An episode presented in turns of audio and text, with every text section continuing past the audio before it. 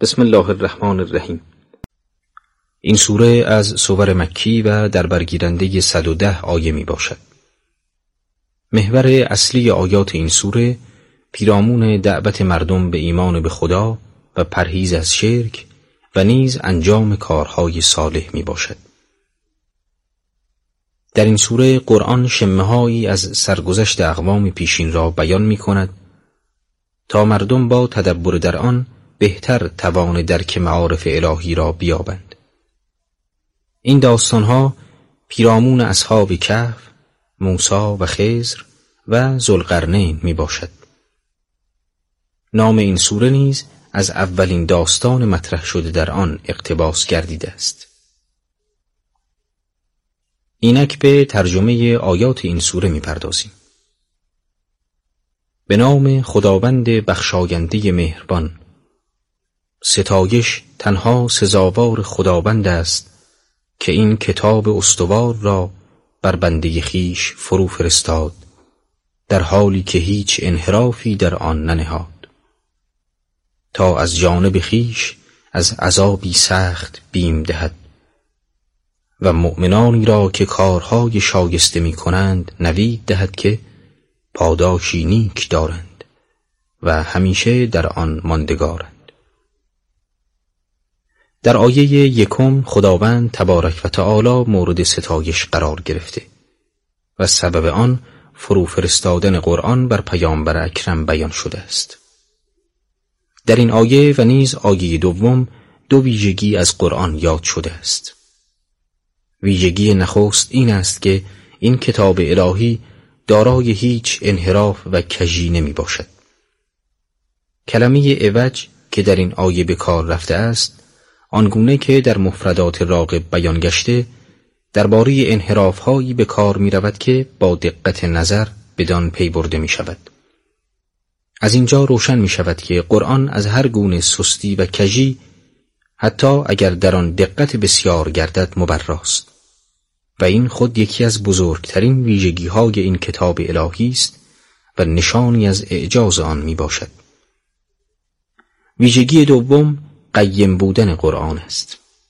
یعنی در پرتو فرامین و دستورهای این کتاب الهی جوامع بشری به خوبی توان رشد و دستیابی به کمالات والای الهی و انسانی را مییابند. این نکته از بررسی چهارده قرن گذشته یعنی عصر قرآن و مقایسی آن با وضعیت قرون پیش از آن روشن میگردد. تأثیر شگرفی که قرآن در پیشرفت جوامع اسلامی به طور مستقیم و در جوامع غیر اسلامی به طور غیر مستقیم می نهد مورد تردید و انکار هیچ اندیشمند منصف و واقع بینی نمی باشد. اگرچه امروز جوامع اسلامی به سبب حیله و نگرنگ دشمنان گرفتار رکود گشتهاند و دشمنان در زمینهای علوم دنیایی بر آنان پیشی جستهاند اما نباید از یاد برد که زیربنای پیشرفت های آنان از سوی اندیشمندان مسلمان نهاده شده و مشوق اصلی مسلمانان نیز در راه تحقیق و اکتشاف قرآن کریم بوده است. پس از بیان این دو ویژگی در ادامه آیات هدف خداوند تبارک و تعالی از نزول قرآن بیان شده است که عبارت از آگاهانیدن و بیم دادن مردم از عذاب جهنم و نوید دادن صالحان و راستکرداران مؤمن به بهشت جاودان است. نکته که در آیه دوم به چشم می‌خورد این است که بهشت جاودان به مؤمنانی بشارت داده شده است که کارهای صالح و اعمال نیک را انجام می‌دهند نه آنانی که تنها در حد گفتار ایمان آورده و به هنگام عمل به جای پیروی از فرامین الهی در پی برآورده ساختن خواهشهای نفسانی خود هستند. این خود هشداری است به تمام مؤمنان که به خود آیند و در مقام عمل نیز کوشش بسیار نمایند تا در خور بهشت برین گردند. در ادامه آیات قرآن پس از آنکه منحرفان را از عذاب شدید الهی بیم می‌دهد به بازگویی یکی از نمونه‌های برجسته انحراف در عقاید پرداخته می‌فرماید و خداوند قرآن را فرو فرستاد تا کسانی را که گویند خدا فرزندی گرفته بیم دهد. اینان در این باب چیزی ندانند و پدرانشان نیز چیزی نمی‌دانستند. سخنی که از دهانشان بیرون می شود بسیار هولنگیز است. و چیزی جز دروغ نمی‌گویند. در باب توحید و خداپرستی در بد و امر دو مسئله مطرح است. اول که تمامی موجودات و ممکنات آفریدگاری دارند که سبب پیدایش آنان گشته است. و دوم که این آفریدگار یکتا و مبرا از نقائص است.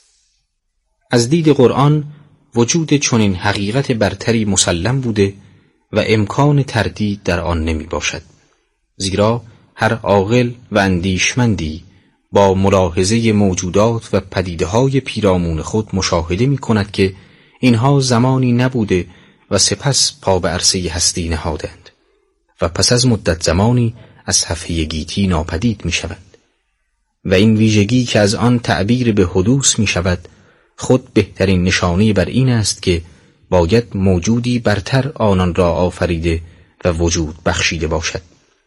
موجودی که خود دیگر محتاج به فرد دیگری در پیدایش خود نباشد. آنچه که مهم است و قرآن در آیات فراوان بر آن پای فشرده و در اثبات آن براهین مختلف ارائه کرده است مسئله یکتایی این آفریدگار و پیراستگی او از نقائص می باشد در آیات چهارم و پنجم نیز یکی از وجوه این مسئله مورد بحث قرار گرفته است. از دیرباز گروهی از مردم بر این پندار بودند که خداوند تبارک و تعالی دارای فرزند می باشد گروهی از اینان ملائکه را دختران خدا قلمداد می کردند و دسته ای از یهود عزیر را پسر او دانسته و نصارا مسیح علیه السلام را پسر خدا می پندارند. قرآن این تفکر را که یکی از مظاهر شرک به خدا می باشد به شدت مورد انتقاد و نکوهش قرار داده است و بیان می کند که معتقدین به این پندار در هر لباس و مذهبی باشند برهانی در اثبات اندیشه ناروایشان ندارند و جز دروغ حرفی برای گفتن ندارند در این آیات به طور اجمال به یکی از دلایل پوشالی اینان اشاره شده است. این گروه زمانی که از آنان دلیلی بر اثبات اندیشه هایشان خواسته می شود گویند ما پدران خود را بر این اعتقاد یافتیم و چون آنان به این پندار بودند مسلم دلایلی نیز داشتند. روشن است که عمل گذشتگان هیچگاه بدون پشتوانی استدلالی نمی‌تواند ملاک اعتقادات هیچ خردمند هوشیاری گردد. از این رو قرآن در آیه پنجم به آنان هشدار می‌دهد که این سخنان و نسبتهای ناروا بسیار بزرگ و ناپسند بوده و گویندگان و معتقدان به آن در پیشگاه الهی به شدت مورد معاخزه قرار خواهند گرفت. اما از آنجا که ادعی چه دلایل بسیار بر آنان عرضه شود به خاطر تعصبهای کورکورانه حاضر به پذیرش حق نیستند در ادامه آیات قرآن از گفتگوی با آنان خودداری کرده خطاب به پیامبر می‌فرماید. ای پیامبر شاید تو از پی ایشان از غم این که چرا قرآن را باور ندارند خیشتن را هلاک می‌کنی.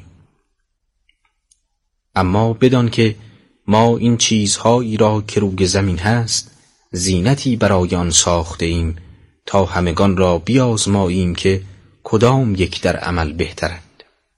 و سپس آنچه را که بر روی زمین است خاک بایر می‌کنیم.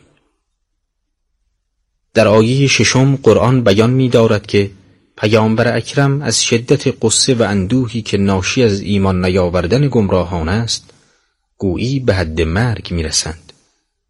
بدیهی است که پیامبر گرامی اسلام چون بزرگترین پیامبر الهی و والاترین مسلح جهانی می باشند به هنگامی که گمراهی و تباهی عدهای از مردم را مشاهده می کنند چون به خوبی می دانند که این گروه چه ضرر عظیمی به خود می‌زنند و چه عاقبت هولناکی را برای خود فراهم میآورند دچار اندوه شدیدی برای خود آنان میگردند اندوهی که به تعبیر قرآن آن حضرت را تا سرحد مرگ به پیش می‌برد.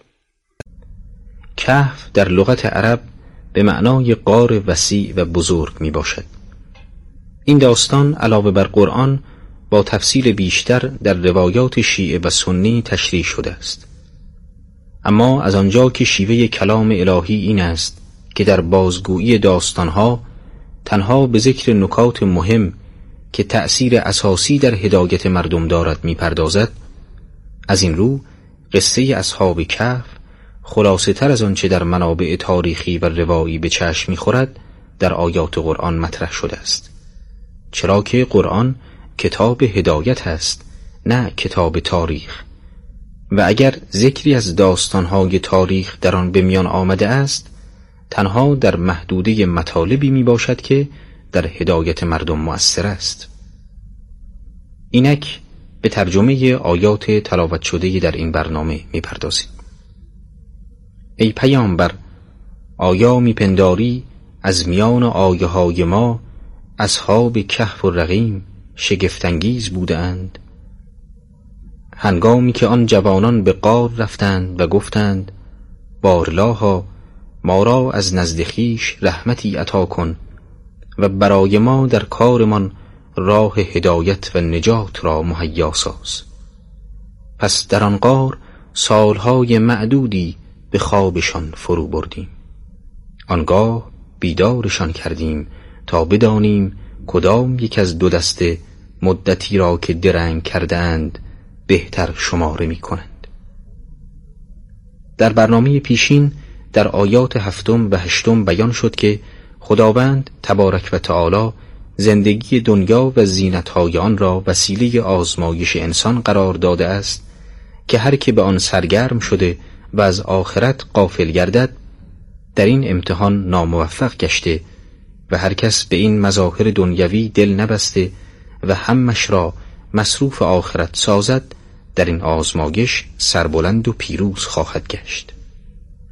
در آیات نهم تا دوازدهم قرآن شمه از داستان اصحاب کهف را بازگو می کند اصحاب کهف تعدادی از مردان موحد بودند که از سیطره حکومت ظالمانه پادشاه کافر خیش به تنگ آمده و به قاری پناه بردند و در آن قار دعا کرده و از خدا خواستند که راه نجات را در پیش روی آنان نهد. خداوند تبارک و تعالی آنان را سالیانی چند به خواب فرو برد. در اینکه تعداد این افراد چند نفر بوده و چه مدت به خواب رفتند در ادامه آیات همین سوره سخن خواهیم گفت. اما در اینکه قار اصحاب کهف در کجاست اگرچه در قرآن به طور آشکار در این بار سخنی به میان نیامده اما بعضی مورخان احتمال دادند که این قار در ترکیه فعلی قرار دارد و گروهی دیگر مکان آن را در اردن دانستند. اما آنچه مهم است این مسئله نیست که مکان این قار در کجاست بلکه مسئله مهم تعمق در این داستان است که خود به خوبی شاهدی گویا بر قدرت الهی در برانگیختن مجدد انسان در روز قیامت می باشد در ادامه آیات قرآن به طور تفصیل به بیان داستان اصحاب کهف پرداخته خطاب به پیامبر می‌فرماید ما داستان آنان را به حق بر تو می‌خوانیم. ایشان جوانانی بودند که به پروردگارشان ایمان داشتند و ما بر آنان هدایت را افزوده بودیم و دلهایشان را قوی کرده بودیم. آن هنگام که به پا خواستند و گفتند پروردگار ما پروردگار آسمان ها و زمین است و هرگز جز او خدایی را نمی‌خوانیم که اگر چنین کنیم ناروا گفته ایم.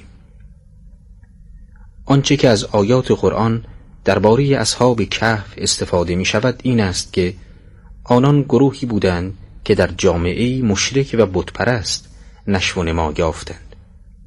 در این جامعه هر کس که به توحید و یکتاپرستی ایمان می آورد از سوی سردمداران حکومت مورد تعقیب و آزار قرار می گرفت و در نهایت در صورت پافشاری بر ایمان خیش به قتل می رسید در این میان اصحاب کف که از روی بصیرت و معرفت ایمان آورده بودند حاضر به ترک عقاید خیش نشدند و خداوند بزرگ نیز بدین سبب بر هدایت آنان افزود و قلبهایشان را قوی کرد به طوری که هیچ حراس و واهمی از مشرکان به دل راه نمی‌دادند.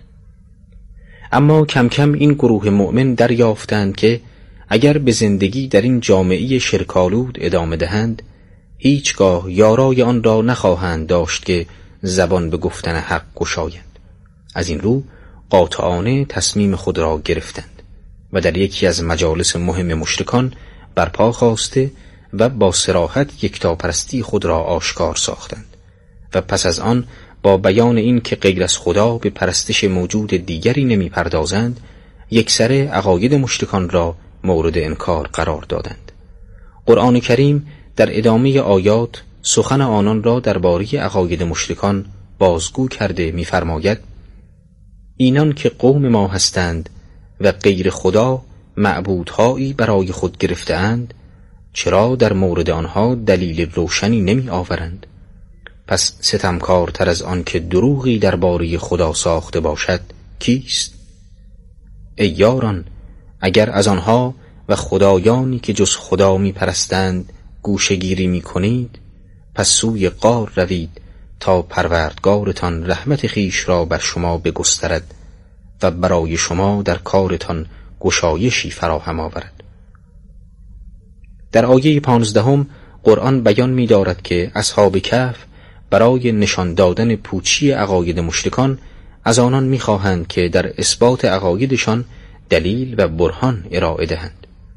روشن است که چون معبودهای دروغین مشرکان دارای هیچ قدرت و توانایی و علم و آگاهی نمی باشند از این رو آن قوم مشرک به هیچ روی توان استدلال به الوهیت آنان را نداشتند. لذا اصحاب کهف به آنان هشدار می‌دهند کسانی که با علم و آگاهی دروغی را به خدا نسبت داده و برای او شریکی قائل شوند ستمکارتر از هر گنهکار دیگری هستند. چرا که با این سخنان انحراف آمیز خود نه تنها خود را به گمراهی میکشانند بلکه سبب می‌شوند پایه و اساس عقاید دیگران نیز به شرک آلوده گشته و برای همیشه به ورطه هلاکت کشیده شوند. آنگاه در آیه شانزدهم قرآن بیان می دارد که اصحاب کهف چون می دانستند در صورت اظهار سریح عقاید حقی خیش در معرض حجوم مشرکان قرار خواهند گرفت با یکدیگر به گفتگو پرداخته تصمیم گرفتند از جمع مشرکان مهاجرت کرده و در قاری پنهان شوند و بدین ترتیب پس از مدت زمانی اندک مخفیانه از شهر خارج شدند. در میانی راه سگی را به عنوان مراقبت و نگاهبانی خیش با خود به همراه بردند به محل قار رسیدند و داخل شدند و سپس از خداوند خواستند که آنان را مورد رحمت خیش قرار داده و راه رشد و صلاح را به ایشان بنمایاند. خداوند نیز عنایت خود را شامل حال آنها کرد و به خوابی عمیق فرو بردشان. خوابی که سیصد و نه سال به طول انجامید قرآن در ادامه آیات درباره وضعیت آنان در طی این مدت می‌فرماید و خورشید را بینی که چون طلوع کند از قارشان به طرف راست ماگل شود و چون فرو رود به جانب چپشان بگردد و ایشان نیز در فراخنای قار بودند. این از آیات الهی است. هر که را خدا هدایت کند هدایت یافته حقیقی اوست و هر که را گمراه کند دوستدار و رهبری برای او نخواهی یافت. و آنان چنان بودند که اگر میدیدیشان بیدارشان میپنداشتی در حالی که خفته بودند و ما آنان را به پهلوی راست و چپشان میگردانیدیم و سگشان بر آستانه قار بازوهای خیش گشوده بود اگر ایشان را می‌دیدی با فرار از آنها روی میگردانیدی و از ترسشان آکنده می شدی.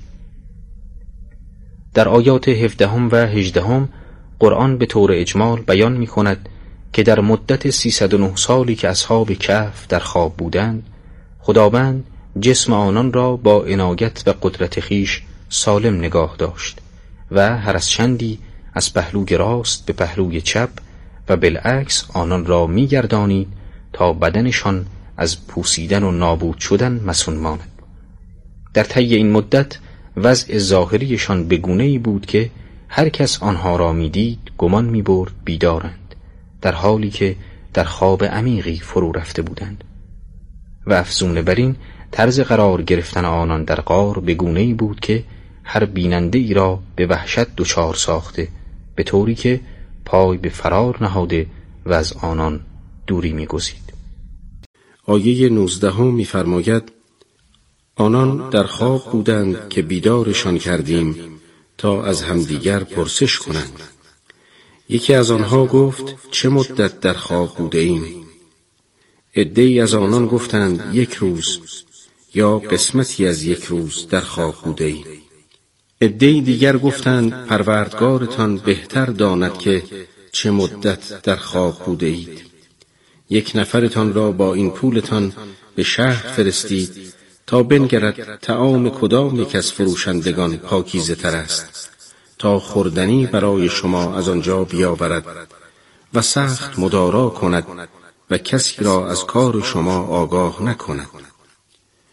آیه بعد ادامه می دهد چه اگر مردم شهر به شما دست یابند سنگسارتان کنند یا به آین خیش بازتان برند که در این صورت هیچگاه رستگار نشوید. پس از آن که اصحاب کهف به فرمان الهی از خواب طولانی بیدار شدند به اطراف خود در غار نگریستند و چون تغییر حالتی را ندیدند دلهایشان آرام گرفت. آن هنگام به خود پرداختند و یکی از آنها به سبب کسالتی که از خواب طولانی دچار آن شده بود با تعجب از یاران خود پرسید که چه مدت زمان در خواب بودند و در پاسخ وی دسته ای گفتند ما یک روز یا مدتی از یک روز را در خواب بودیم. اما گروهی دیگر با شنیدن این سخن زبان به اعتراض گشوده و گفتند که آگاهی از این مسئله تنها از آن خداست. به هر حال اصحاب کف پس از بیدار شدن از خواب در خود احساس گرسنگی کردند. از این رو بران شدند که یک نفر را به شهر فرستاده تا غذایی خریده با خود به غار آورد. پس از مشخص شدن این فرد به وی سفارش کردند که با دقت فراوان به شهر داخل شود و سعی کند تا حد امکان کسی او را نبیند و پس از خرید غذا به سرعت به قار باز گردد معمور خرید پس از شنیدن تذکرات یارانش با مقداری پول به سوی شهر حرکت کرد. قافل از آن که از زمان خروج آنان از شهر تا کنون چندین قرن میگذرد و بسیاری از چیزها تغییر یافته است. آن شخص زمانی که به شهر رسید و مشاهده کرد که بسیاری از مکانها برای او ناشناس است دچار تعجب بسیار شد. از این رو شتابان در صدد تهیه غذا و خروج از شهر برآمد. اما هنگامی که برای پرداخت قیمت غذا پولهایی را که همراه داشت به فروشنده داد با اعتراض فروشنده مواجه شد. چرا که وی پولی را که در سه قرن پیش رایج بود به فروشنده داده بود. کم کم سر و صدای این دو نفر بالا گرفت و هر دو مدعی صحت گفتار خود بودند. در این هنگام مردمی که به دور این دو تن جمع شده بودند از مشاهدی فردی که لباسهایش مربوط به زمانهای کهن و پولهایش نیز قدیمی بود و در این حال می گفت که من مال همین شهر هستم و پولها هم مربوط به همین شهر است به فکر فرو رفتند و با توجه به قرائن دیگر پی بردند که این شخص یکی از افراد گروه موحدی است که سالیانی پیش از شهر خارج شده و دیگر خبری از آنها به دست نیامده بود. این خبر بلافاصله در شهر پیچید. در این زمان حکومت مشتکان در شهر سالیان درازی بود که از بین رفته بود و موحدان بیشماری در آن زندگی می کردند و در کنار این گروه عظیم تعدادی از مشتکان هنوز وجود داشتند. در آن زمان بین این دو گروه درباره قیامت و امکان زنده شدن مجدد مردمان بحث و سخن بود. موحدان از این سخن دفاع کرده و مشرکان آن را انکار می کردند. در این زمان پخش این خبر که جوانانی که سه قرن پیش زندگی می کردند در این مدت در خواب بوده و الان بار دیگر از خواب بیدار شدهاند سند محکمی برای صحت گفتار موحدان بود که با بهترین شکل عقاید آنان را اثبات می کرد. از این رو به راه افتادند تا به قار رفته از صحت و سقم ماجرا اطلاع حاصل کنند. زمانی که به نزدیکی قار رسیدند آن کسی که همراه آنان بود از آنان اجازه گرفت که نخست به تنهایی وارد قار شود و دوستانش را از آمدن مردم مطلع سازد زمانی که وی به درون قار رفت و ماجرای شگفتانگیزی را که برایش گذشته بود بازگو کرد و نیز از آمدن مردم آگاهشان ساخت یاران موحد از خدای تعالی درخواست کردند که آنچه صلاح ایشان است صورت دهد. و خداوند نیز با قبض روح آنان را از دار فانی به سرای باقی منتقلشان ساخت. قرآن در ادامه آیات پیرامون تأثیر این ماجرای شگفت در جامعه آن روز می‌فرماید بدینسان مردم را از آنها آگاه ساختیم تا بدانند که وعده خدا حق است و در رستاخیز تردید نیست. آن هنگام که در کار آنها مناقشه می کردند گروهی گفتند بر جایگاه آنها بنایی بسازید که پروردگارشان به کار آنها داناتر است. اما کسانی که در مورد ایشان بر گروه دیگر غلبه یافته بودند گفتند بر جایگاه آنها عبادتگاهی خواهیم ساخت. همان گونه که از آیه بیست و یکم که ترجمه آن را شنیدید استفاده می شود و پیش از این نیز درباره آن سخن گفتیم بیدار شدن مجدد اصحاب کهف دلیل بسیار واضح و آشکاری بر امکان حیات مجدد انسان در روز رستاخیز است و بدینسان بدون نیاز به استدلال های مختلف اهل توحید در آن زمان توانستند منکران قیامت را مجاب سازند. پس از درگذشت اصحاب کف هر یک از دو گروه مشرک و موحد درباره آن که با جایگاه آنان چه کاری صورت دهند نظری دادند. مشرکان برای آن که سر و صدای این حادثه مهم را خوابانده و یاد آن را از دلهای مردم ببرند با کم اهمیت جلوه دادن این واقعه گفتند در غار را ببندید. اما گروه موحد با هوشیاری بیان کردند که چون این جوانان از اهل توحید بوده و ماجرای آنان آیتی از آیات الهی است بر جایگاه آنان مسجدی می‌سازیم تا مردم برای تبرک جستن و عبادت به آن مکان بیایند و از این راه یاد این حادثه در قلبهای همگان جاودان ماند و گذشت زمان گرد تردید بر آن ننشاند. در ادامه آیات قرآن راجع به تعداد اصحاب کهف و مدت زمانی که در قار بودند سخن گفته و می‌فرماید به زودی مردم خواهند گفت آنان سه تن بودند و چهارمیشان سگشان بود. و گویند پنج تن بودند و ششمیشان سگشان بود. تیری در تاریکی می‌زنند و گویند هفت تن بودند و هشتمیشان سگشان بود. بگو پروردگارم شمارشان را بهتر داند و جز اندکی شمار ایشان را ندانند. ای پیامبر در مورد آنها جز با دلیل سخن مگو و درباره ایشان از هیچ یک از اهل کتاب نظر مخواه. درباره هیچ چیز مگو که فردا چنین کنم مگران که بگویی اگر خدا خواهد چنین کنم. و چون دچار فراموشی شدی پروردگارت را یاد کن و بگو شاید پروردگارم مرا به چیزی که به ثواب نزدیکتر از این باشد هدایت کند. اصحاب کهف در قارشان سیصد سال به سر بردند و نه سال بر آن افزودند. ای پیامبر بگو خدا بهتر داند چه مدت به سر بردند. دانستن غیبازها و سعوست و چه بیناست و چه شنواست برای اصحاب کهف جز خدا سرپرستی نبوده و هیچ کس در فرمان دادن وی شریک نیست بار دیگر به محور بحث که عبارت از دعوت به ایمان آوردن و انجام کارهای صالح است می‌پردازد. قرآن در این باره در آیه 27 میفرماید از کتاب پروردگارت آنچه به تو وحی آمده بخوان. کتابی که دگرگون کننده ای برای کلمات آن نیست و هرگز جز خدا پناهی نخواهی یافت. همان گونه که در آیات نخستین سوره کهف بیان داشتیم نفس مقدس پیامبر اکرم صلی الله علیه و آله و سلم از مشاهده انحراف مشرکان و عاقبت سوئی که در انتظار آنان است به درد آمده و اندوهگین می‌شد.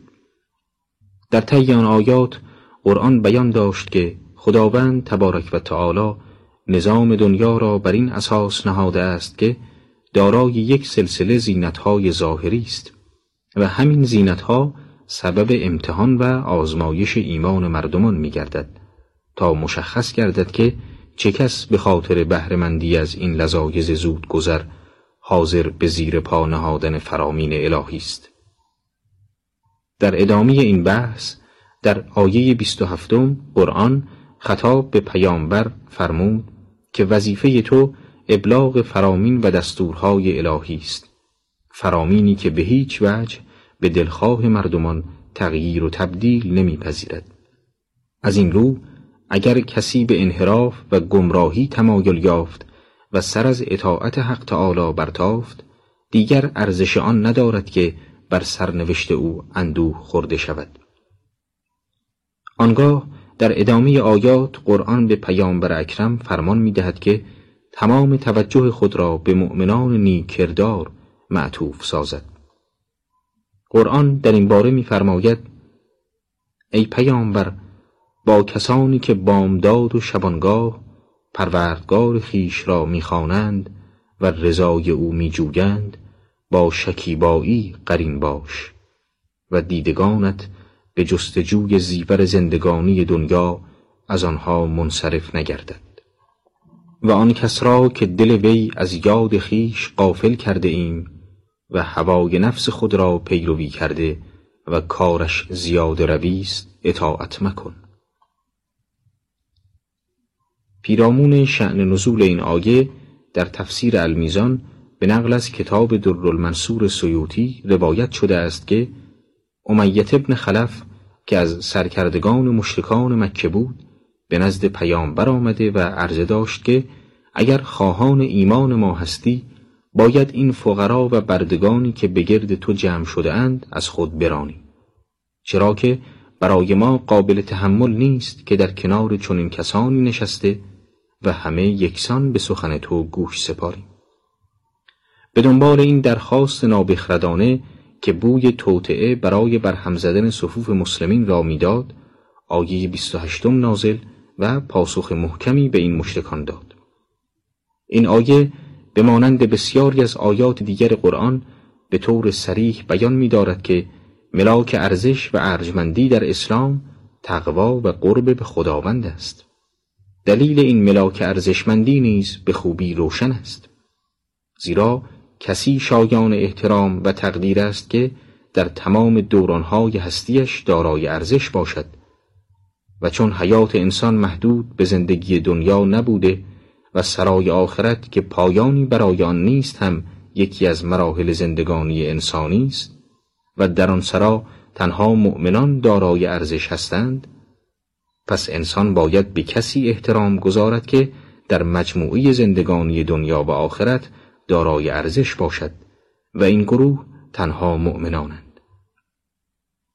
و اگر دیده می شود که اغنیا به سبب ثروتشان مورد تقدیر قرار می گیرند این بدان خاطر است که انسان به طور عادی به سبب قفلت از آخرت زندگی را محدود به زندگانی دنیا میپندارد و چون اغنیا در این محدوده کوتاه دارای شوکت ظاهری هستند آنان را تقدیر می کند و چون سبب این احترام قفلت از آخرت است در روایات اسلامی از ائمه معصومین علیهم السلام آمده است من تواضع غنیا لغناه ذهب سلسا دینه. یعنی هر کس که توانگری را به صرف توانگر بودن احترام کند دو سوم از دینش از دست رفته است. از این رو در آیه 28 قرآن به پیامبر اکرم فرمان می دهد که با کسانی که در صبح و شام به اطاعت پروردگار مشغولند و خواستار وجه الله هستند قرین و هم نشین باش. مراد از وجه الله که در آیه 28 آمده عبارت از صفات و اسمای حسنای الهی است که بندگان خدا به هنگام پرستش حق با آن مواجهند. اما ذات حق تعالی چون برتر از آن است که به ادراک درآید راهی برای دستیابی به آن نیست. از این رو هر کس که به عبادت حق تعالی می پردازد در حقیقت در برابر اسما و صفات حسنای الهی اظهار خضوع می کند در ادامه آیات قرآن به بیان یکی دیگر از وظایف پیامبر اکرم پرداخته می‌فرماید بگو این حق از پروردگار شماست.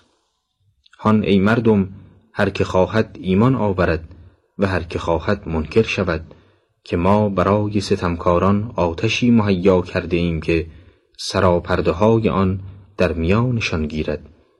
و اگر فریاد رسی خواهند به آبی چون مس گداخته یاریشان دهند.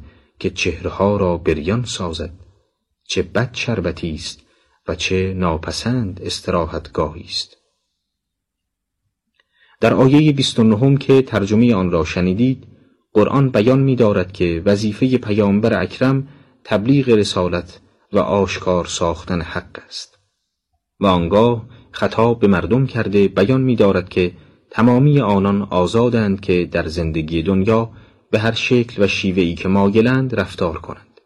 اگر خواهان ایمانند به پیامبر اکرم بگروند و اگر در پی هوای نفس و شهوتهای مادی و زود گذرشان هستند با او به مخالفت پردازند. اما قرآن هشدار می دهد که همگان بدانند که اگر راه انکار و مخالفت را برگزیدند این گونه نیست که به سزای کارهایشان نرسند بلکه پس از اتمام زندگی دنیا و از لحظه مرگ تا ابد گرفتار نتایج شوم این انتخاب نابخردانی خود هستند. آنگاه برای آنکه همگان به خدایند و از شرک و الهاد بپرهیزند قرآن گوشه ای از حالات دوزخیان را برمی شمارد که در آن روز در جهنم گرفتار خشم و قهر الهی بوده و هرگاه زبان به استقاسه و یاری خواهی گشایند از آبی جوشان که چون مثل مذاب می باشد بر آنان ریخته خواهد شد تا بدین طریق مجازات تمسخری را که در دنیا نسبت به مؤمنان مستضعف روا می داشتند بچشند.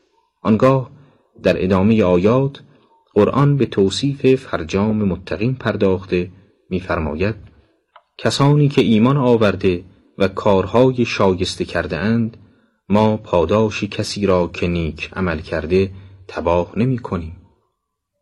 آنها بهشتهای جاوید دارند که از جایگاهشان جویها روان است و در آنجا به زیور دستبندهای طلا آراسته می شوند و جامعه سبز از دیبا و استبرق پوشند. در آنجا بر تختها تکیه زنند. چه نیکو پاداشی و چه خوش جایگاهی. آیات سیوم و سی و یکم به بازگویی فرجام نیک متقیان پرداخته که عبارت از زندگانی جاویدان در بهشت است. در بسیاری از آیات قرآن به توصیف بهشت و نعمتهای آن پرداخته است. زمانی از آشامیدنی های آن سخن به میان آورده و گاهی از بوستانهای سرسبز آن صحبت کرده است. البته باید توجه داشت که تمامی این نعمتها در پرتو عمل صالح و ایمان کامل به دست می آید و هرچه ایمان انسان کاملتر و کردار او نیکتر باشد بهرهمندی او از مواهب بهشت بیشتر خواهد بود این آیات در برگیرنده دو مثل می باشد که با استفاده از آن قرآن به تشریح حقیقت و باطن آنچه که انسان در طول حیات دنیایی خیش به دست آورده و به آن دلشاد شده می پردازد. در حقیقت این آیات توضیح آیات هفتم و هشتم از سوره کهف است که در برنامه نخستین درباره آن سخن گفتیم. در آیات هفتم و هشتم قرآن بیان داشت که تمامی جلبه های دنیا از قبیل ثروت، فرزند، قدرت و شهرت و نظائر آن همگی آرایشی ظاهری برای زندگی دنیایی است و هدف از این آرایش و زیبا جلوه دادن دنیا این است که مشخص گردد کدامین افراد حیات دنیا را بر اطاعت از فرمان خدا ترجیح داده و کدام یک جز رضای پروردگار طالب هیچ چیز دیگر نیستند. اینک به ترجمه آیات تلاوت شده توجه می‌کنیم. برای ایشان مثلی بزن. دو مرد که یکی را دو تاکستان داده بودیم در حالی که پیرامون آن را با درختان نخل احاطه کرده و میان آن دو تاک کشتزاری نهاده بودیم. هر دو باغ میوه خیش بدادی و به هیچ وجه نقصان نیافتی و میان باغها نهری از درون زمین جوشانده بودیم. صاحب این بوستانها میوه های فراوان داشت پس به همراه خود که با او گفتگو می کرد گفت من در مال از تو ثروتمندتر و در فرزند و خدمتکار از تو برترم مثلی که قرآن در آیات سی و دوم به بعد بیان می دارد داستان دو مرد است که با یکدیگر گفتگو می کردند. یکی از آن دو دارای دو تاکستان با نهری وسیع در میان آنها بود. افزون بر این گرداگرد این تاکستانها را درختان زیبای نخل احاطه کرده و در حد فاصل بین دو تاکستان نیز کشتزاری زیبا قرار گرفته بود. صاحب این مزارع سرسبز و خرم که از داشتن این همه امکانات سرمست از غرور و کبر شده بود به هنگام صحبت با همراه خود برای آنکه وی را تحت تأثیر شوکت ظاهری خود قرار دهد با بیپروایی صحبت از قدرت مالی و کسرت فرزندان و خدمی خود می کند و در ادامه صحبتهای خود به انکار معاد و بقای جاودانی ثروتهای خود می پردازد. قرآن در این راستا سخنان او را این چنین بازگو می‌فرماید و به باغ خود داخل شد در حالی که بر خود ظلم کرده بود گفت گمان ندارم که هیچ وقت اینها نابود شود و گمان نمی‌برم که رستاخیز بپا شود و اگر هم به سوی پروردگارم برده شوم سوگند که سرانجامی بهتر از این خواهم یافت. قرآن در آیات سی و پنجم و سی و ششم بیان می دارد که این مرد به خاطر دلبستگی شدید به ثروتهای دنیا تا بدانجا پیش رفته بود که گمان می کرد برای همیشه در این آسایش و است و مستی ثروت سبب شده بود که کم کم به انکار قیامت پردازد و یا گمان برد که اگر قیامتی هم در کار باشد چون دارای ثروت فراوان است خداوند تبارک و تعالی نیز به سان مردم جاهل او را مورد تکریم قرار دهد در ادامه آیات قرآن پاسخ همراه موحد او را بیان داشته می‌فرماید رفیقش که با او گفتگو می کرد گفت آیا به آنکه تو را از خاک آفرید و آنگاه از نطفه و سپس به صورت مردی بپرداخت کافر شده ای؟ ولی من او که خدای یکتاست پروردگارم می باشد و هیچ کس را با پروردگار خیش شریک نمی کنم چرا آن هنگام که به باغ خیش درآمدی نگفتی هرچه خدا خواهد همان شود که نیرویی جز به تایید خدا نیست؟ اگر مرا ببینی که در مال و فرزند از تو کمترم پس امید آنکه پروردگارم بهتر از باغ تو به من دهد و به باغ تو از آسمان سائقه ها فرستد که زمین بایر شود. یا آب آن به اعماق فرو رود که جستن آن نتوانی. همراه فرد صاحب بوستان به هنگام صحبت با او چون دریافته بود که وی به سبب فراموشی و قفلت از یاد خدا چون این سخنانی را بر زبان می آورد و این گونه به خود مطمئن شده که حتی به تردید در قیامت رسیده است درباره خلقت انسان با وی سخن گفت. تا او را متوجه سازد که انسان از خود چیزی نداشته و به هر کمالی که دست یابد در حقیقت این خداوند تبارک و تعالی است که او را به این کمال رسانده.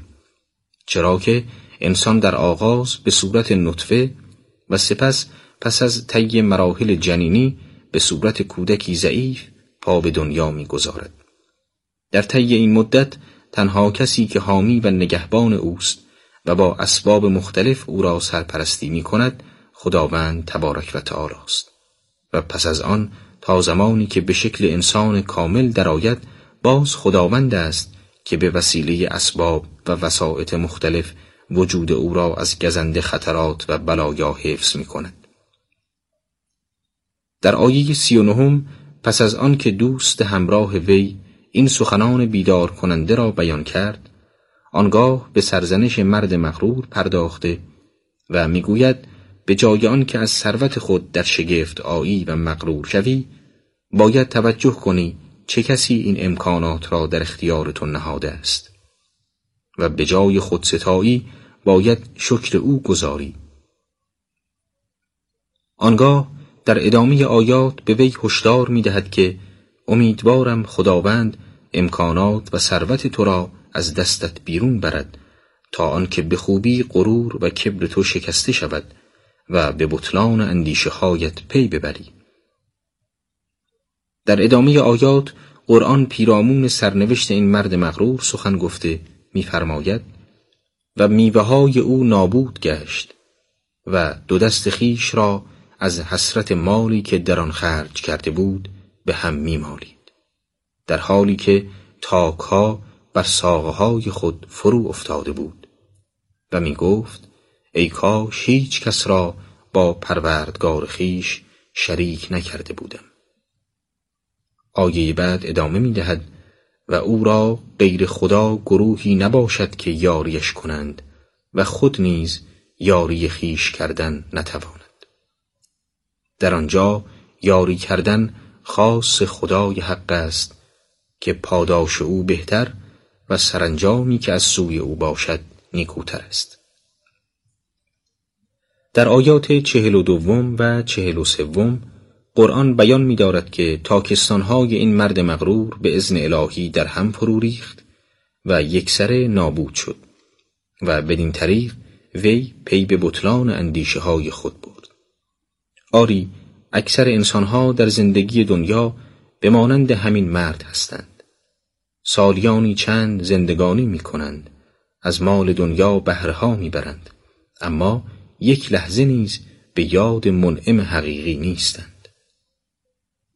اما زمانی که مرگ فرا رسد و دست آنها از دنیا کوتاه گردد در میابند که زندگی دنیا چون سرابی بیش نبوده و دارای هیچ ارزشی نمی باشد بلکه تنها یک سلسله جلوه های ظاهری داشته که همینها هم سبب دلخوشی و قفلت و غرور ایشان می گردد.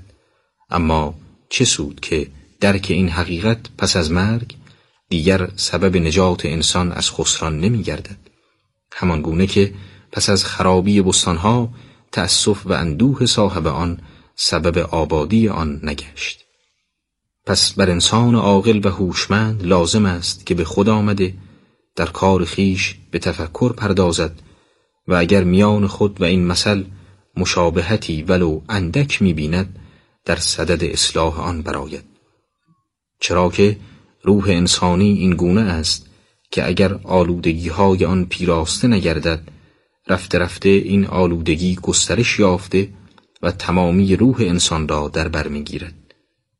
امیدان که خداوند با افسودن بصیرت همگان را به راه خیر رهنمون گردد قرآن بار دیگر برای تأکید بر فناپذیری دنیا و زوال نعمتهای ظاهری آن مثال دیگری بیان کرده و می‌فرماید ای رسول ما برای مردم حکایت زندگانی دنیا را بازگو که چونان آبی است که از آسمان نازل کرده ایم.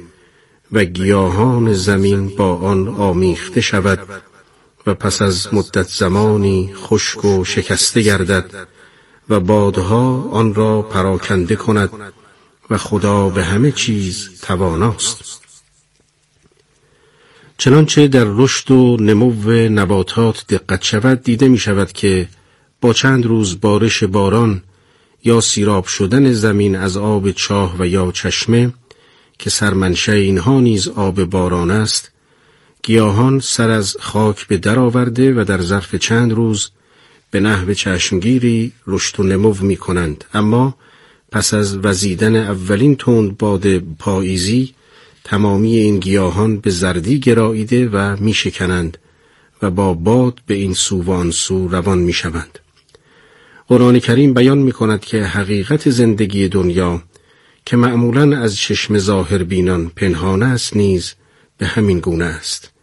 کوتاه زمانی مردم در آسایش و خرمی زندگانی می کنند و به خاطر دلبستگی به دنیا از یاد خدا غافل می شوند و به جای تحصیل رضای او در پی به دست آوردن ثروت و مقام میکوشند تا آنکه زمان مرگ فرا رسد در این حالت است که انسان به ناگاه خود را در عالمی دیگر می‌بیند عالمی که دیگر در آن صاحب اختیار خود نیست.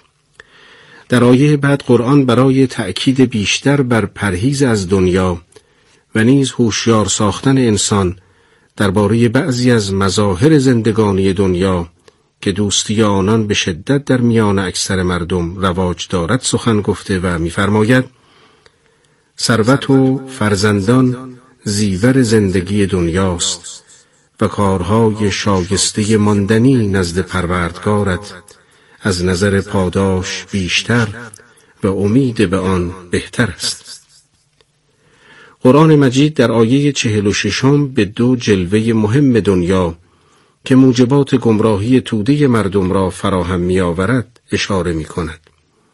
اول ثروت و دوم فرزندان و پس از بیان این دو عامل مهم یادآور می شود که این ثروت ها و فرزندان همگی زیور زندگانی دنیایند و اگر در مسیر آخرت به کار گرفته نشوند سودی برای انسان ندارند بلکه تنها چیزی که برای آخرت انسان سودمند است کارهای نیک و ارزشمندی است که پاداش آن تا ابد برای انسان باقی و پابرجا میماند.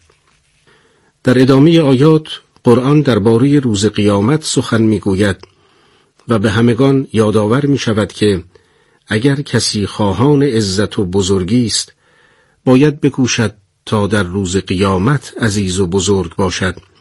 زیرا اگر کسی در دنیا از راه های حرام به گردآوری مال مشغول شود و به گمان خود از این راه تحصیل آبرو کند باید بداند که مدت زندگانی دنیا کوتاه است اما زندگانی آخرت تا ابد ادامه خواهد داشت و در آن مرحله چنین کسی پست و خار شمرده می شود و هیچ اعتبار و ارزشی نخواهد داشت.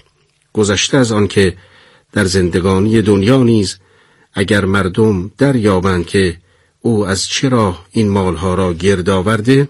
باز او را خار و پست و فردی بدتینت خواهند دانست. در آیه چهل و هفتم قرآن درباره قیامت می‌فرماید و روزی که کوه را به حرکت آوریم و تمامی زمین را آشکار و هموار بینی و مردم را محشوبشان کنیم و یکی از آنها را وا نگذاریم و به صف به پیشگاه پروردگارت عرضه شوند. خداوند گوید همان گونه که شما را خلق کرده بودیم باز پیش ما آمده اید. ولی میپنداشتید که هرگز برای شما موعدی ننهاده ایم. و کتاب اعمال پیش آورند. و ای رسول ما گناهکاران را از مندرجات آن حراسان بینی.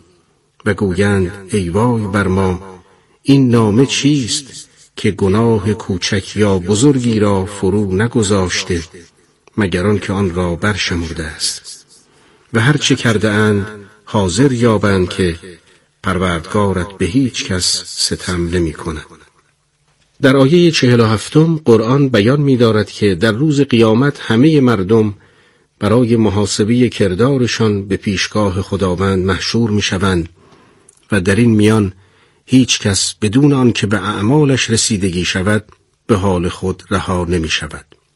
در آیه چهل و قرآن مجید با ذکر این که در آن روز همه مردم در یک صف به محضر ربوبی حاضر می شوند بیان می دارد که تمامی امتیازهای دنیا در روز قیامت پوچ می گردد و همه در یک صف قرار می گیرند.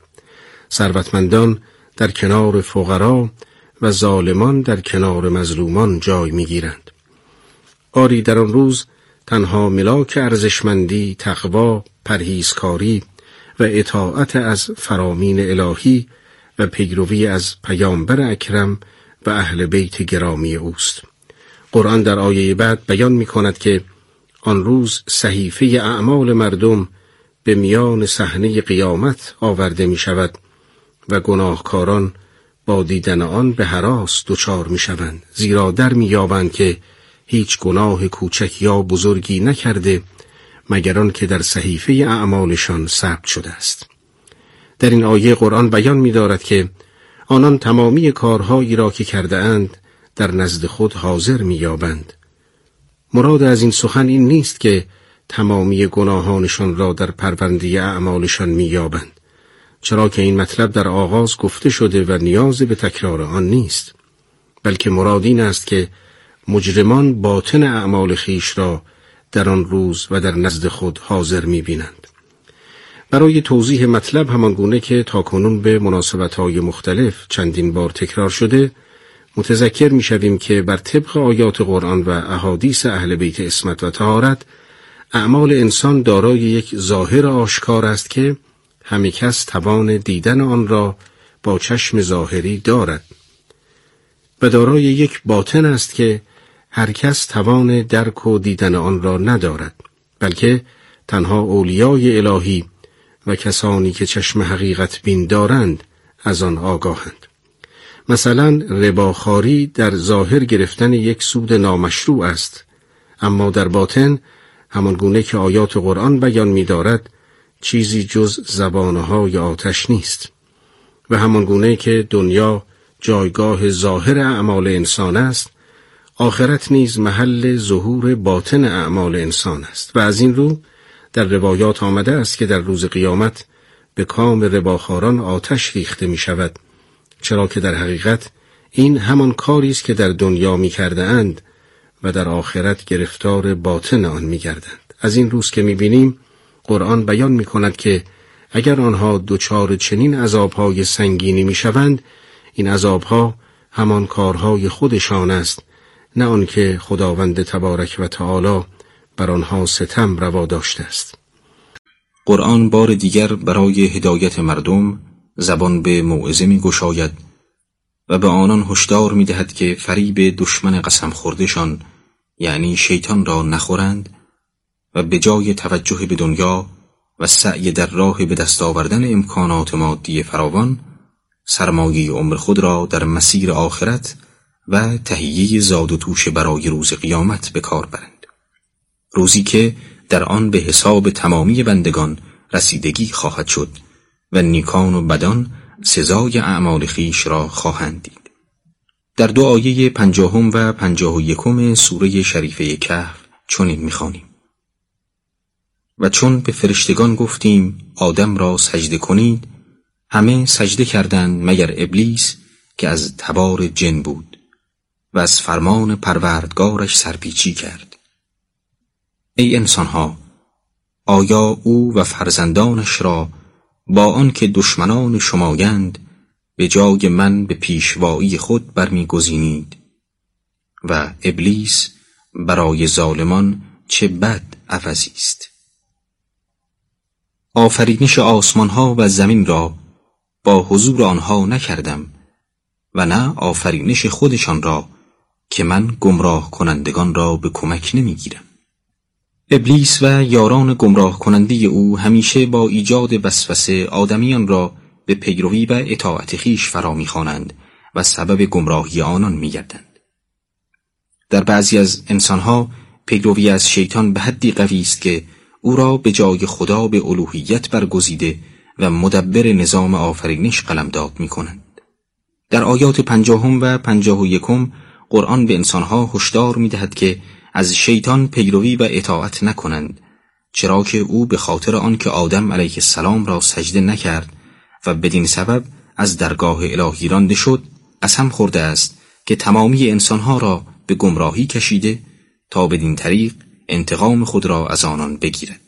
علاوه بر این قرآن برای رد اندیشه کسانی که شیطان را مدبر نظام خلقت می‌دانند چنین استدلال می کند که تدبیر نظام آفرینش از عهده کسی برمیآید که آگاه از تمامی مخلوقات و روابط موجود میان آنان باشد. حالان که شیطان به هیچ روی چنین آگاهی را ندارد.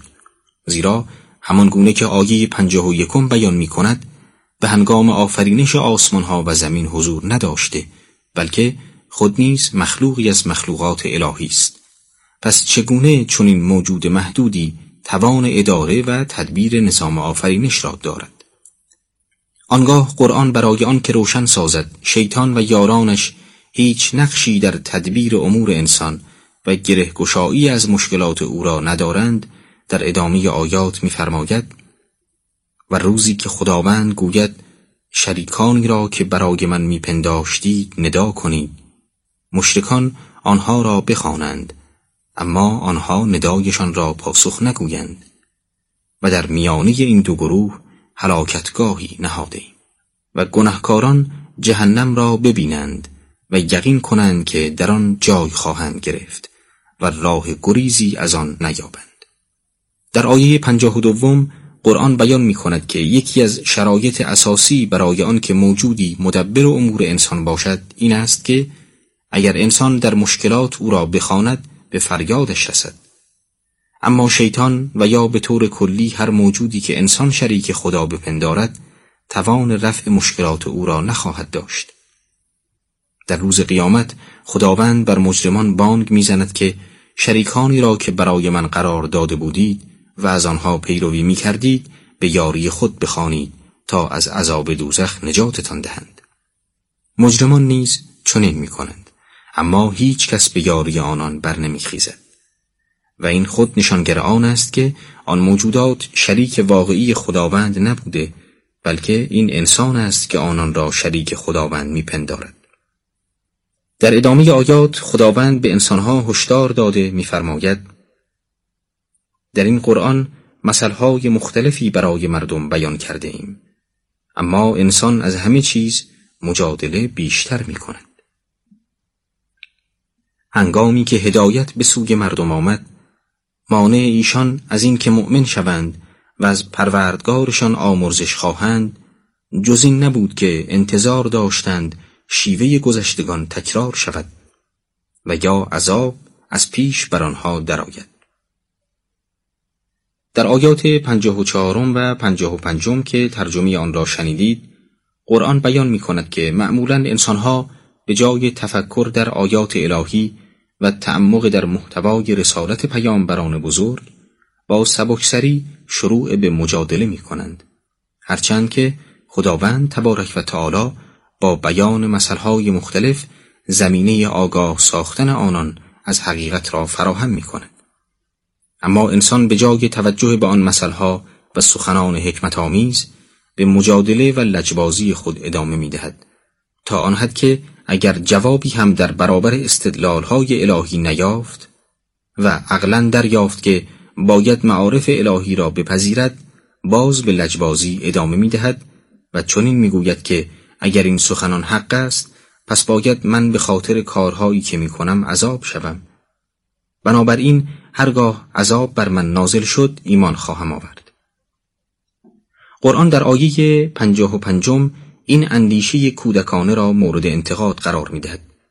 زیرا همان گونه که از آیات مختلف قرآن استفاده می شود به هنگام نزول عذاب و رویارویی با آن انسان جبران ایمان خواهد آورد. اما این ایمان سودی برای او نخواهد داشت.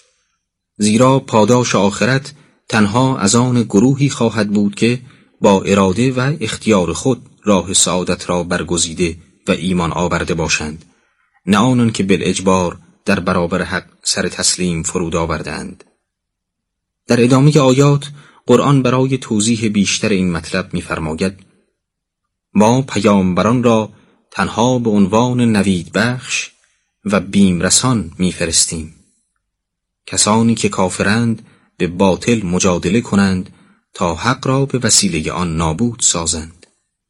و اینان آیات مرا و آنچه را بدان بیم داده شده اند به مسخره گرفتند. و چه کس ستمکارتر از کسی است که با آیه های پروردگارش اندرزش داده اند اما از آن روی بگردانیده و گناهانی را که از پیش کرده از یاد برده است.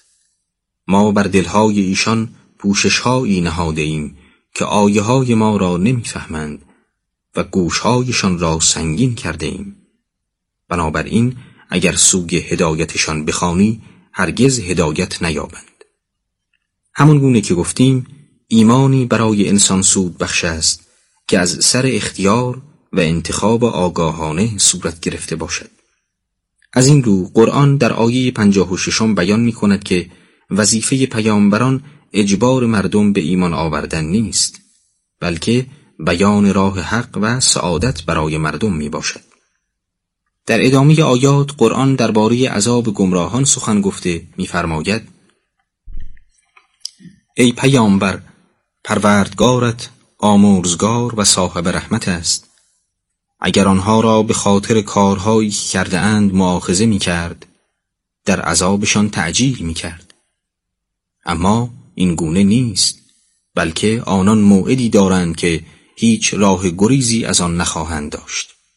و این دهکده ها را نیز هنگامی که مردم آن ستم کردند هلاک ساختیم اما برای هلاک کردنشان موعدی نهادیم.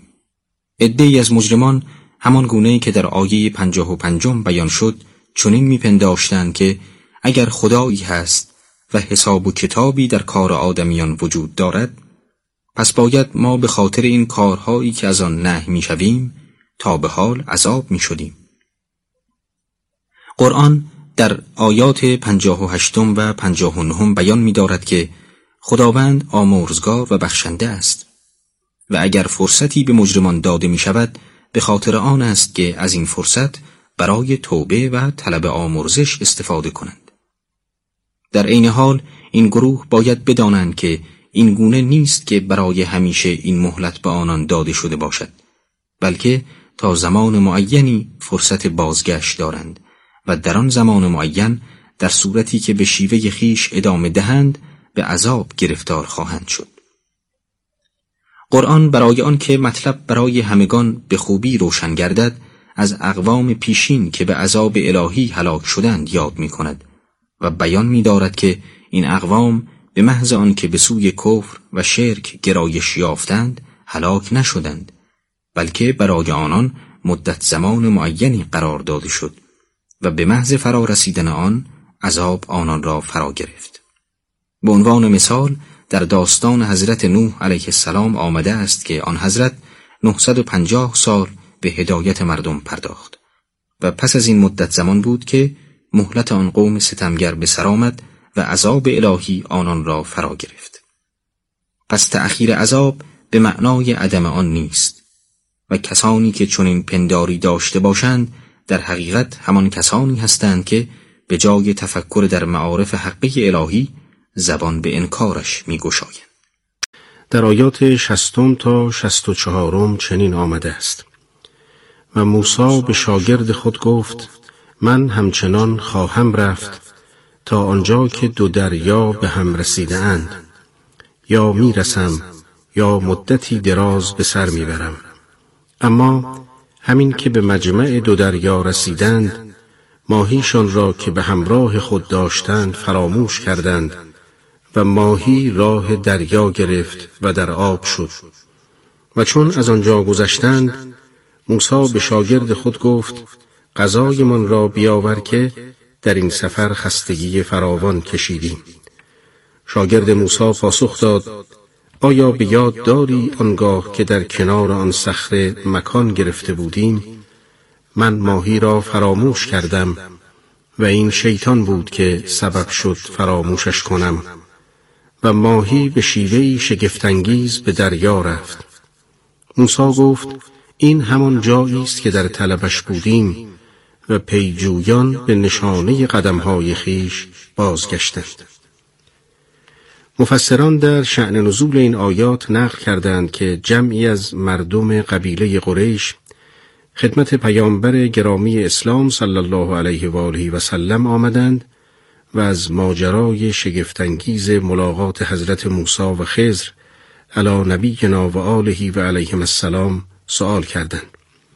این آیات در پاسخ به پرسش آنان که در جستجوی حقیقت ماجرا به دور از افسانه های ساختگی بودند نازل شد اصولا سه ماجرا در سوره مبارکی کهف جلب نظر می کنند. نخست ماجرای اصحاب کهف که در آیات پیشین به بیان آن پرداختیم. دوم داستان حضرت موسی و خزر و سوم داستان زلقرنین که به دنبال این آیات خواهد آمد. این سه داستان ما را از افق زندگی محدودمان یعنی آنچه بدان خوب و عادت کرده ایم بیرون می‌برد و به ما این حقیقت را ثابت می کند که چهره اصلی حوادث همیشه آن نیست که ما می بینیم. در ماجرای حضرت موسی و حضرت خضر یا به تعبیر دیگر عالم و دانشمند زمانش به نکته مهمی برخورد می کنیم که نشان می دهد یک پیامبر اولوالعزم که آگاه ترین افراد زمانه خیش است دامنه علم و دانشش در بعضی از جهات محدود است و به سراغ معلمی می رود که به او درس بیاموزد.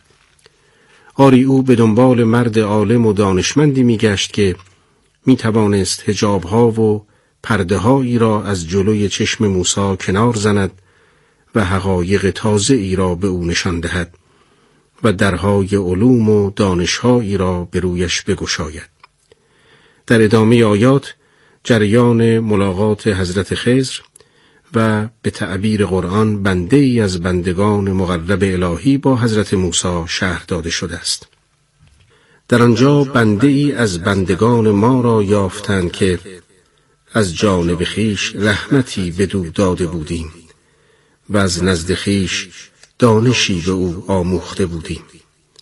موسی به او گفت آیا رخصت می دهی با تو بیایم تا از آنچه به تو آموختند به من کمالی بیاموزی گفت تو به همراهی من هرگز شکیبایی نتوانی کرد چگونه در مورد چیزهایی که از راز آن واقف نیستی شکیبایی می‌کنی.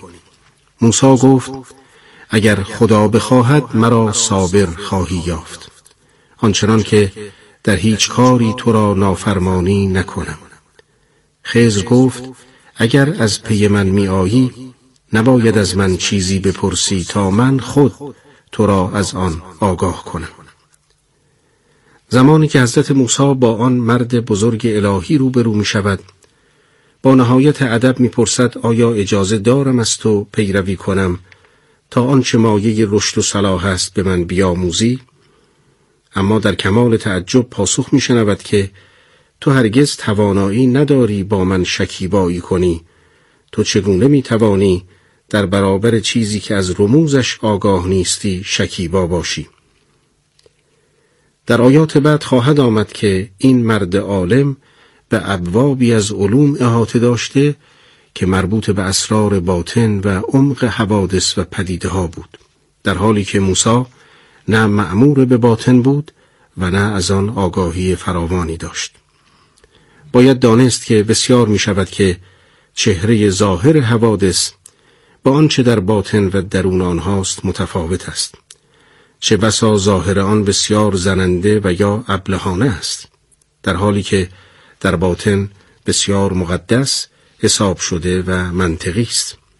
و بدین ترتیب آن کس که ظاهر را می بیند انان صبر و اختیار را از کف می دهد و به اعتراض و گاهی پرخاش برمیخیزد. اما استادی که از اسرار درون آگاه است و چهره باطن را می نگرد با خونسردی به کار خیش ادامه می دهد و به اعتراض و فریاد او گوش فرا نمی دهد بلکه در انتظار فرصت مناسبی است که حقیقت امر را بازگو کند اما شاگرد همچنان بیتابی می کند و هنگامی که اسرار برای او فاش شد کاملا آرام می گیرد. به هر حال حضرت موسی در برابر سخنان قاطع حضرت خزر با نهایت احترام می گوید به خواست خدا مرا شکیبا خواهی یافت و قول می دهم که در هیچ کاری با تو مخالفت نکنم.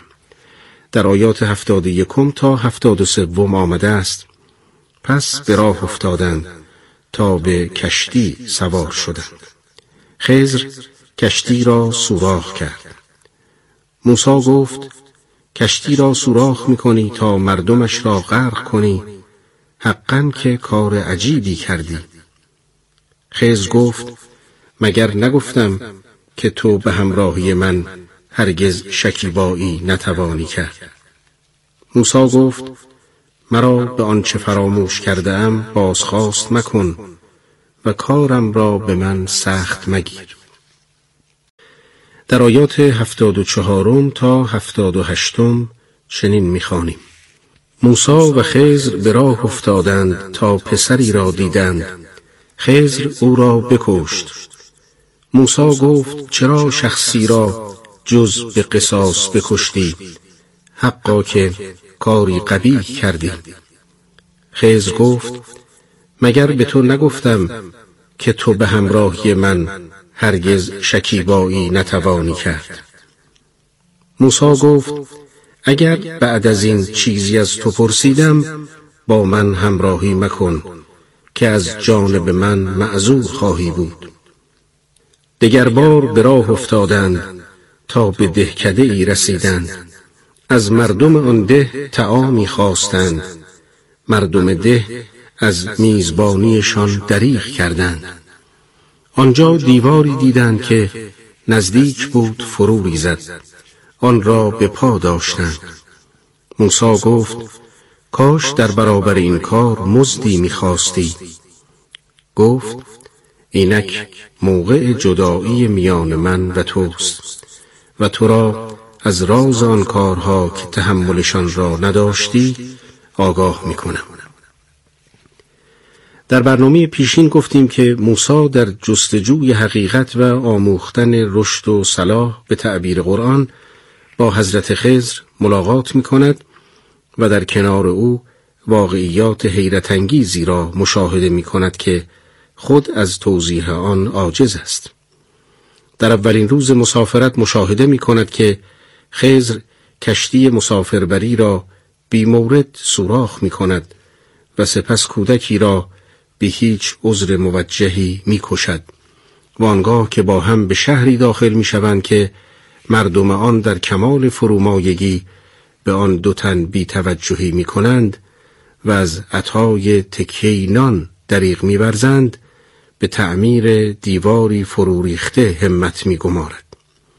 حضرت موسی در مقابل همه این حوادث تا به تحمل نمی آورد و زبان به اعتراض می گشاید و حضرت خزر در این زمان پایان مأموریت خیش را اعلام می کند و به او میفرماید اینک وقت جدایی من و توست اما به زودی سر آنچه را که نتوانستی بر آن صبر کنی برای تو بازگو می کنم حضرت موسی هم هیچ گونه اعتراضی بر این سخن نکرد زیرا درست همان مطلبی بود که خودش در ماجرای قبل پیشنهاد کرده بود.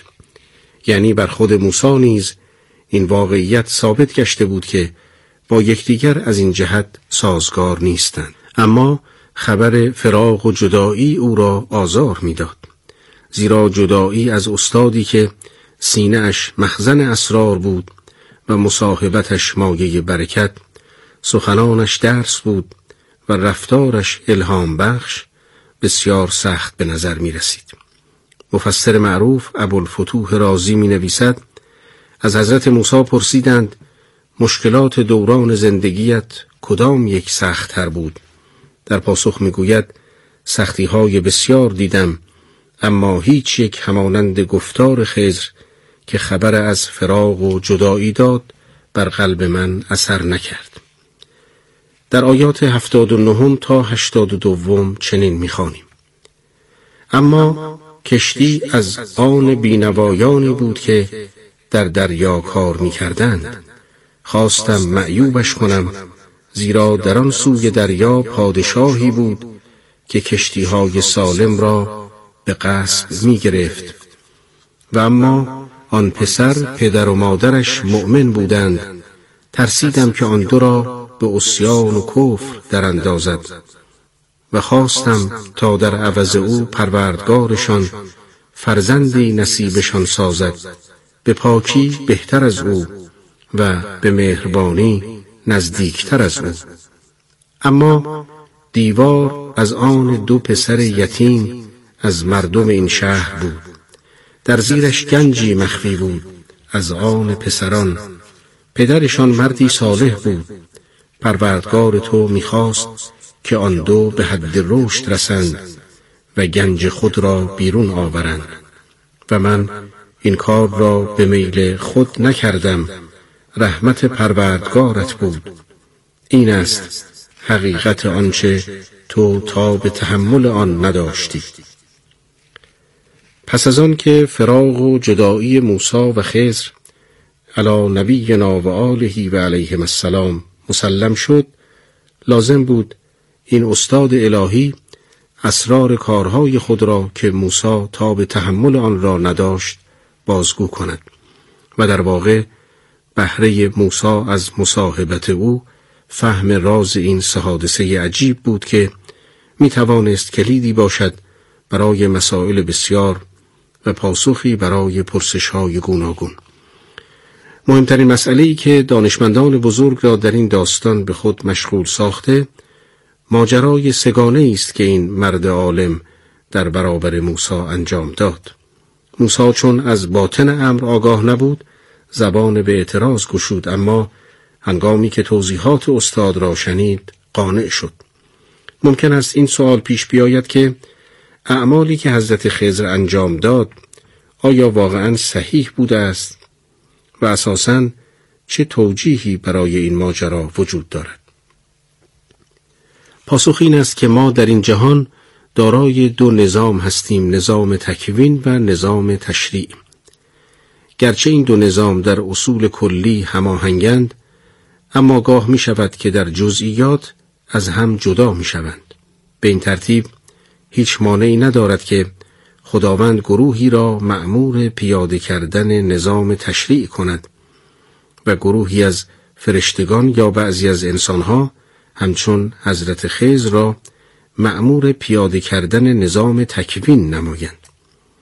البته بدون شک در هیچ یک از این دو مورد کسی نمی‌تواند خود سرانه اقدام کند بلکه باید از مالک و حاکم حقیقی اجازه داشته باشد لذا خزر با سراحت این حقیقت را بیان کرد و گفت من هرگز پیش خود این کار را انجام ندادم بلکه درست طبق یک برنامه الهی و ضابطی او گام بر می دارم.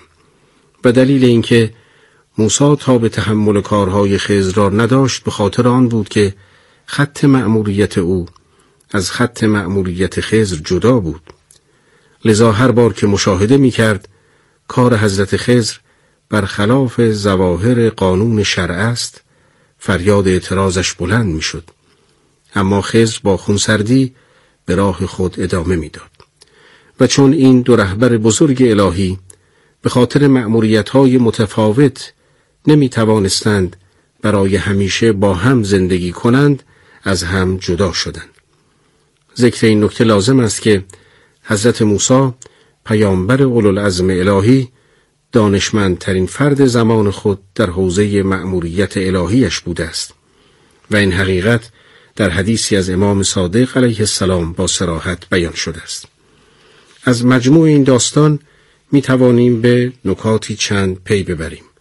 نخستان که پیدا کردن رهبر دانشمند و استفاده از پرتو علم او به قدری اهمیت دارد که حتی پیامبر اولوالعزمی همچون موسی این همه راه به دنبال او می رود و این سرمشقی است برای همه انسانها در هر حد و پایه‌ای از علم و در هر شرایطی از سن و سال.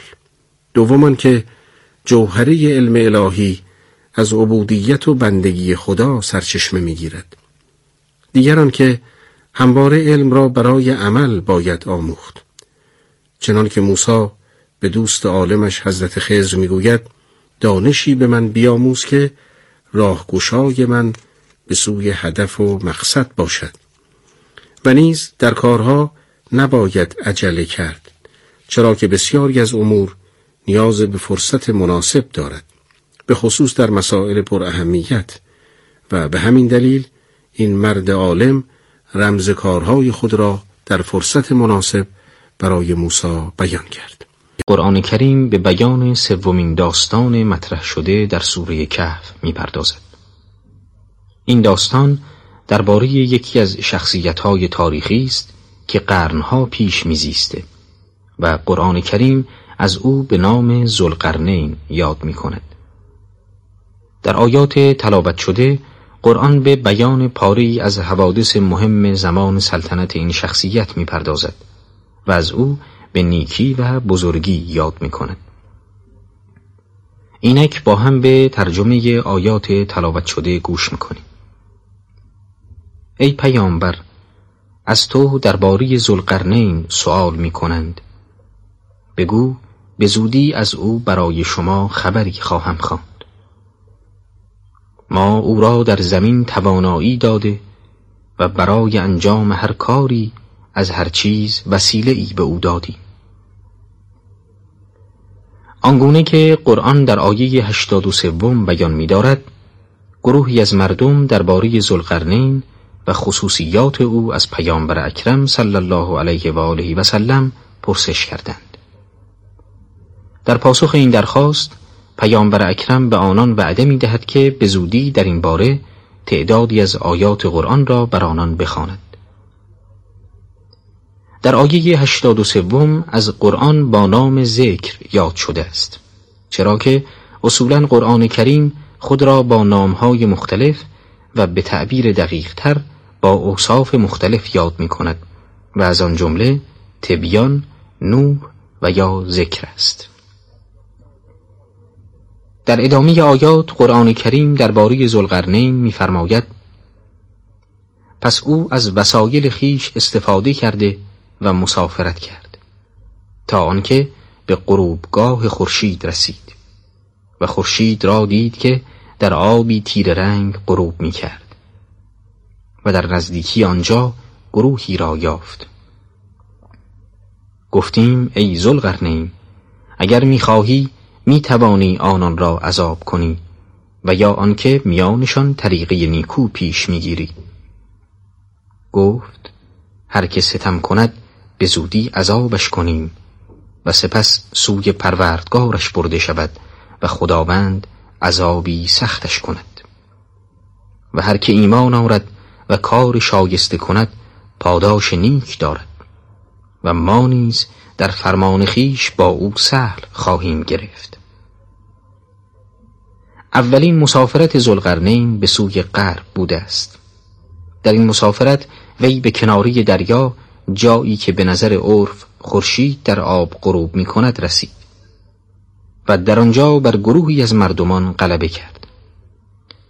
پاره از مغلوب شدگان مردمی صالح و بعضی دیگر بدتینت و زشت کردار بودند. وی به هنگام رسیدگی به کارهای آنان به مقتضای عدالت و حکمت تنها به مجازات بدکاران پرداخت و دیگران را تنها به صرف آن که بر آنان توانایی دارد نیازرد.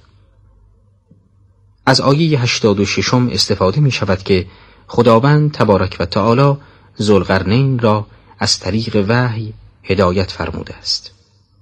این مسئله نشانگر اهمیت و ارزش زلقرنین در نزد خداوند تبارک و تعالی است و همان گونه که از شیوه برخورد او با مغلوبان استفاده می شود وی نیز به خوبی شایستگی خود را برای آن که بنده صالح و عادل باشد به اثبات رسانده. در آیات قرآن به بیان دومین سفر زلقعده میفرماید پس بار دی او از وسایل خیش استفاده کرده و مسافرت کرد تا به طلوعگاه خورشید رسید. و آن را دید که بر قومی طلوع می کند که در مقابل آفتاب پوششی نداده بودیمشان. و بدین سان ما از آنچه نزد وی بود کاملا خبر داشتیم. دومین سفر زلقرنین به سمت مشرق و برای مقابله با اقوام بدوی که در آن منطقه سر به شورش برداشته بودند صورت گرفت. از آیه نودم استفاده می شود که این قوم دارای زندگی ابتدایی بودند.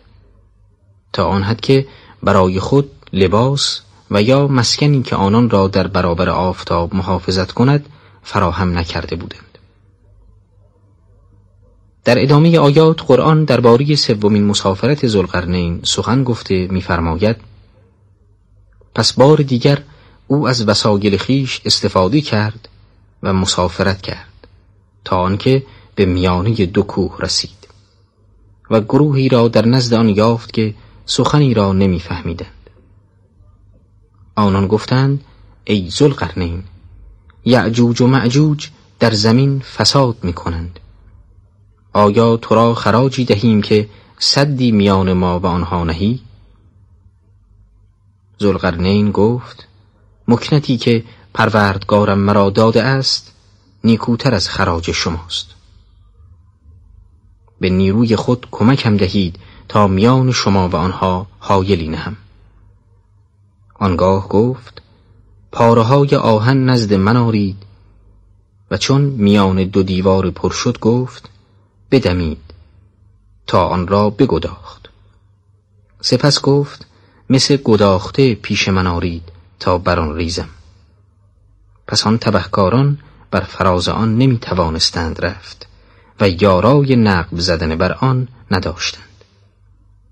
زلغرنین گفت این رحمتی است از پروردگارم و چون وعده پروردگارم فرا رسد آن را هموار کند. و وعده پروردگار من راست است. در این آیات قرآن کریم بیان می کند که زلقرنین برای حمایت از گروهی که از سوی یعجوج و معجوج مورد حمله قرار می گرفتند اقدام به ساختن صدی کرد. به این نحو که گذرگاه محل حمله را نخست به وسیله سنگهای آهن پر ساخت. آنگاه فرمان داد تا در آن سنگها آتش ریخته و در آن دمیده شود. بدین ترتیب سنگها ذوب شد و تشکیل یک شبکی مستحکم را داد.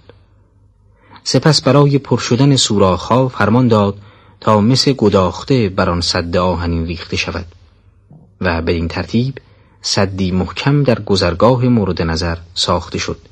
و به کمک آن جلوی حملات یعجوج و معجوج گرفته شد.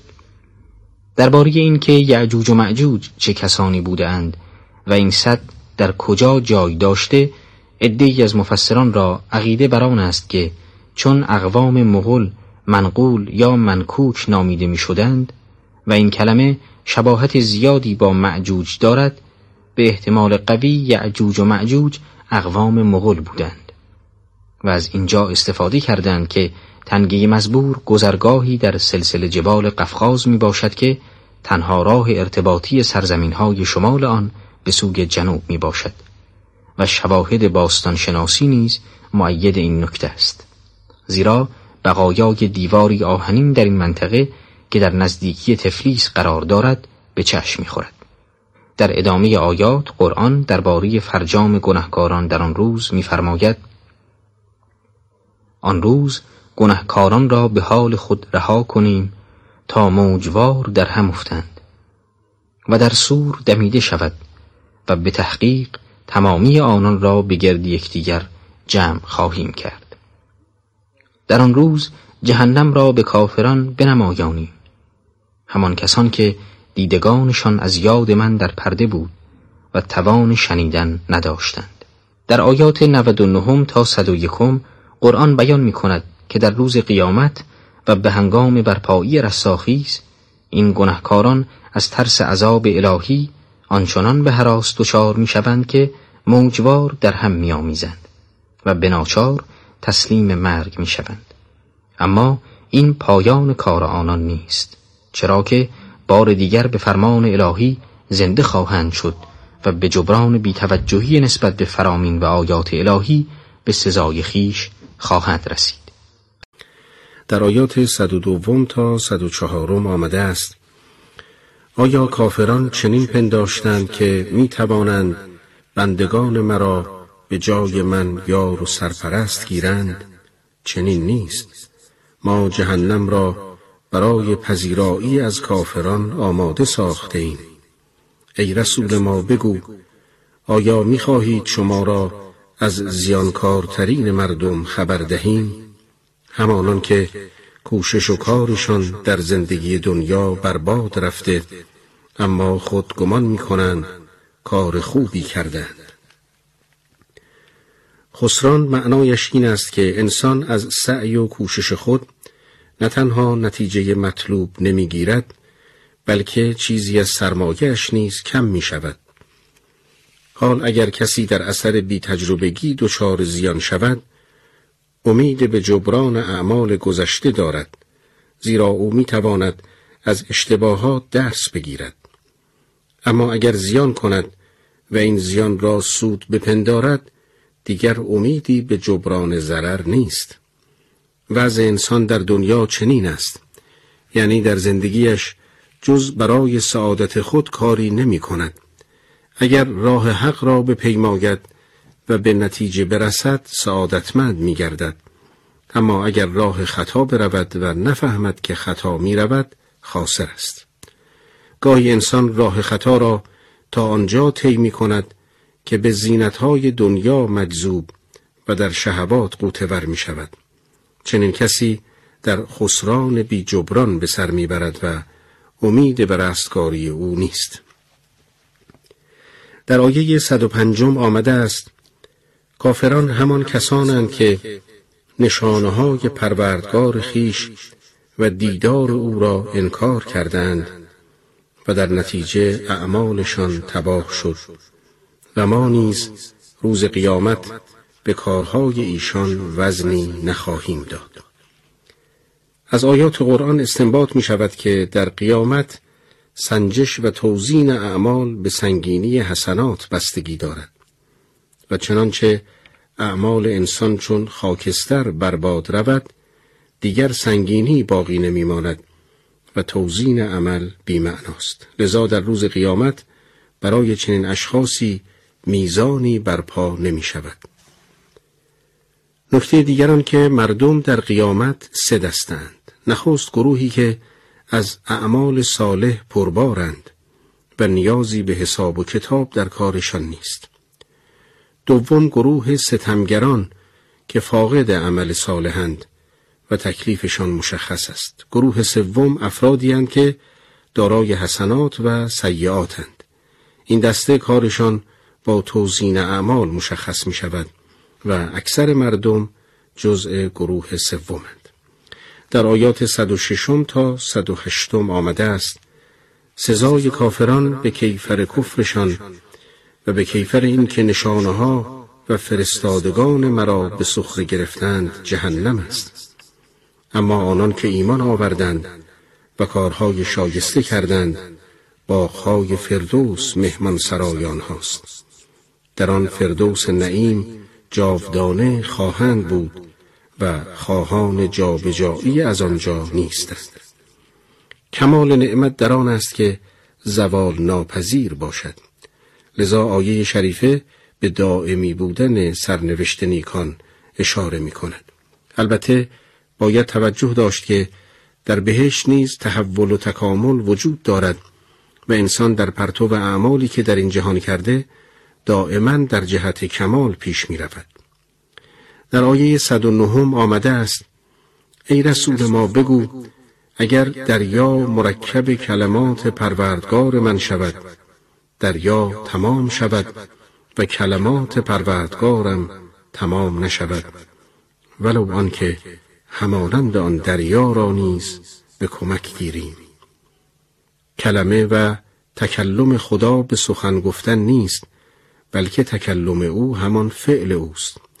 و اگر قرآن فعل خدا را کلمه نامید برای این است که بر وجود و صفات جمال و جلالش دلالت می کند همونطور که کلام ما بر وجود معانی که در ذهنمان هست دلالت می کند بنابراین تمام موجودات حوادث هستی کلمه بوده و همگی بر ذات خدا دلالت دارد.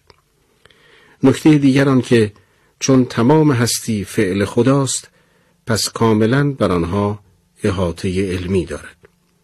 در آیه صد و دهم می‌خوانیم ای رسول ما بگو من بشری چون شمایم با این فرق که بر من وحی می شود که خدای شما خدایی است یگانه. حال هر که به دیدار پروردگار خود امید بسته میباید کار نیک کند و در پرستش پروردگار خود کسی را با او شریک نگیرد. قرآن با بیان عبارت انا بشر مثلکم همه پندارهای شرکامیز را در مورد پیامبر اعظم نفی می کند مانند اینکه پیامبر صاحب قدرت غیبی است و یا اینکه می تواند از ناحیه خود کارهای عجیب و غریب انجام دهد. سپس آیه شریفه توحید را گوشزد می کند اما از آنجا که اعتقاد به توحید به معنای اعتقاد به صفاتی چون عدل و حکمت است و عدل و حکمت خدا معاد را اثبات می کند لذا بلا فاصله معاد را به توحید پیوند می زند.